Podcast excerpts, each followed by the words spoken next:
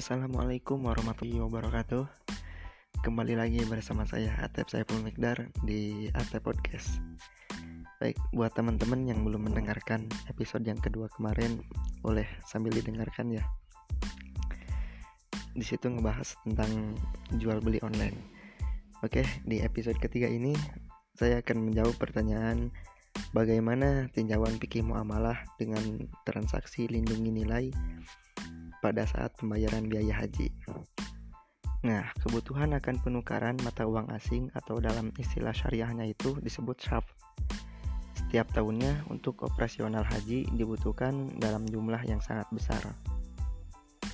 Hal ini diperlukan hedging atau lindung nilai. Menurut Fatwa Dewan Syariah Nasional nomor 96 tahun 2015 hedging atau lindung nilai dengan prinsip syariah diperbolehkan. Fatwa ini juga diturunkan menjadi Peraturan Bank Indonesia nomor 18 garis miring 2 tahun 2016 mengenai transaksi lindung nilai berdasarkan prinsip syariah.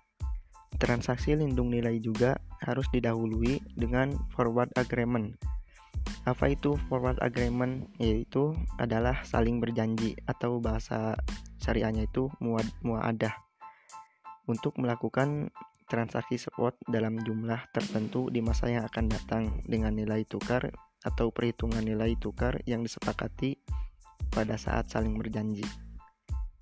Selain itu, transaksi dilakukan tidak untuk spekulasi, melainkan berdasarkan kebutuhan nyata sehingga terdapat dasar kebutuhan atau underlying transaksi.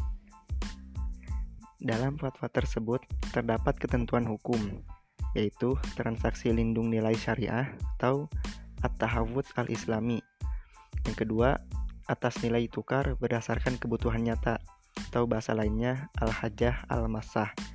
Boleh dilakukan dengan syarat-syarat mengikuti ketentuan-ketentuan yang diatur dalam fatwa dan ketentuan akad. Nah, transaksi lindung nilai syariah atau nilai tukar dapat menggunakan salah satu akad. Yang pertama, akad at-tahawud al-basit. Yang kedua, akad al-tahawud al-murokab. Dan yang ketiga, akad al-tahawufi sub al-sil'ah. Nah, itulah jawaban dari pertanyaan yang tadi. Nah, mungkin uh, buat transaksi-transaksi lindung nilai atau nilai tukar dapat menggunakan salah satu akad yang tadi. Nah, mungkin sekian uh, jawaban dari episode pertanyaan yang ketiga ini. Mungkin sampai jumpa di episode selanjutnya. Sampai jumpa. Salam Sunda, Sampurasun.